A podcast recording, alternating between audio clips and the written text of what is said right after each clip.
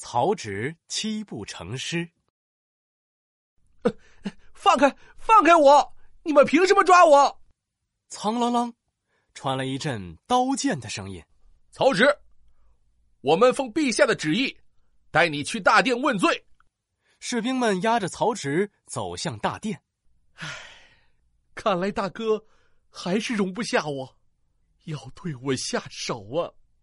魏文帝曹丕是曹植的亲哥哥，曹丕嫉妒曹植的聪明才智。于是他想方设法要除掉曹植。来人，把曹植带上殿来。几个士兵推推搡搡的把曹植带到大殿上。啪的一声，曹丕突然用力拍了一下桌子，大喝一声：“曹植，你可知罪？”陛下，不知我犯了什么罪？曹植一点都不害怕，反而镇定的反问道。曹丕没料到曹植如此镇定，怒喊一声：“父亲去世，你为什么不赶紧回来？你眼里还有没有亲情王法？”此时，曹植已经看穿了曹丕的心思，知道他一门心思要处死自己，解释再多也没有用，所以曹植往前走了几步，昂首挺胸的回道：“，欲加之罪，何患无辞？”曹丕一挥长袖，指着曹植说：“曹植，你犯了国法，我也不能纵容你，维护你。今天我要惩罚你。”大殿两旁的大臣们，有的眉头紧皱，有的交头接耳。哼！我命你在七步之内做出一首诗，如果做出大家都称赞的好诗来，就免去你的死罪。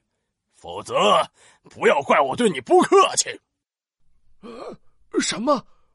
走七步做一首诗？这么短的时间内，怎么可能做一首诗呢？啊！还要大家都叫好？这、这、这怎么可能呢？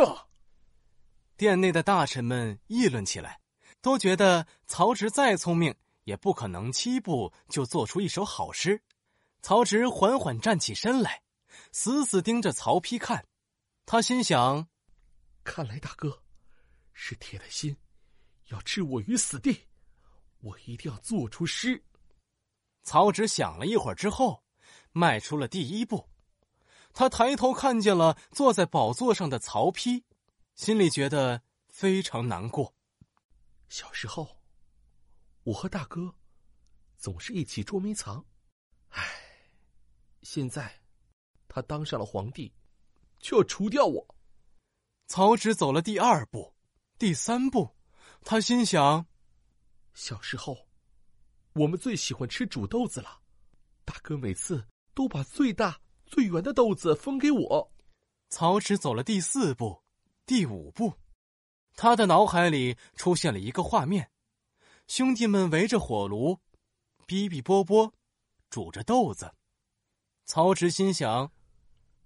煮豆子的时候，火炉下面燃烧着豆萁，火炉上煮着豆子。豆萁和豆子本是同一根藤上长出来的，为什么要相互煎熬呢？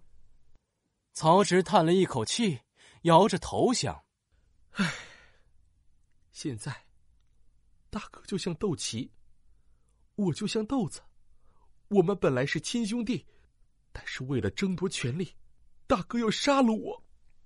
曹植一边摇头一边走，走到了第七步。曹丕不怀好意的冷笑道：“哼，曹植，我要提醒你一下，这可是第七步了，你的诗还没做出来呢。”朝堂上议论纷纷，大家都觉得曹植难逃一死了。曹植挺起胸脯，抬着头对曹丕说。陛下，诗我已经做出来了。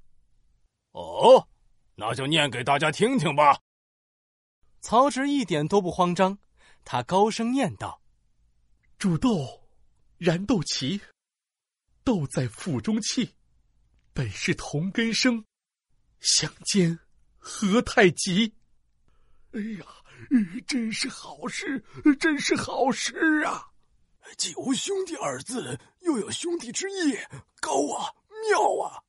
大臣们你一言我一语的称赞起曹植做的这首七步诗来。听完这首诗，曹丕脸上青一阵，白一阵。他从龙椅上站起来，嘴里念着：“本是同根生，相煎何太急。”唉。曹植仰天长叹，泪如雨下。陛下，你我本来是亲兄弟，为了权力和地位，现在要相互残杀，唉。呃，请陛下饶了曹植吧！哎呀，饶了曹植吧！就是，文武百官都跪了下来为曹植求情。曹丕一方面有言在先，另一方面曹植毕竟是他的亲弟弟，就下旨免了曹植的死罪。这就是曹植七步成诗的故事。他是三国时期著名的文学家，才华横溢，出口成章。小朋友们，你好呀！我是曹植。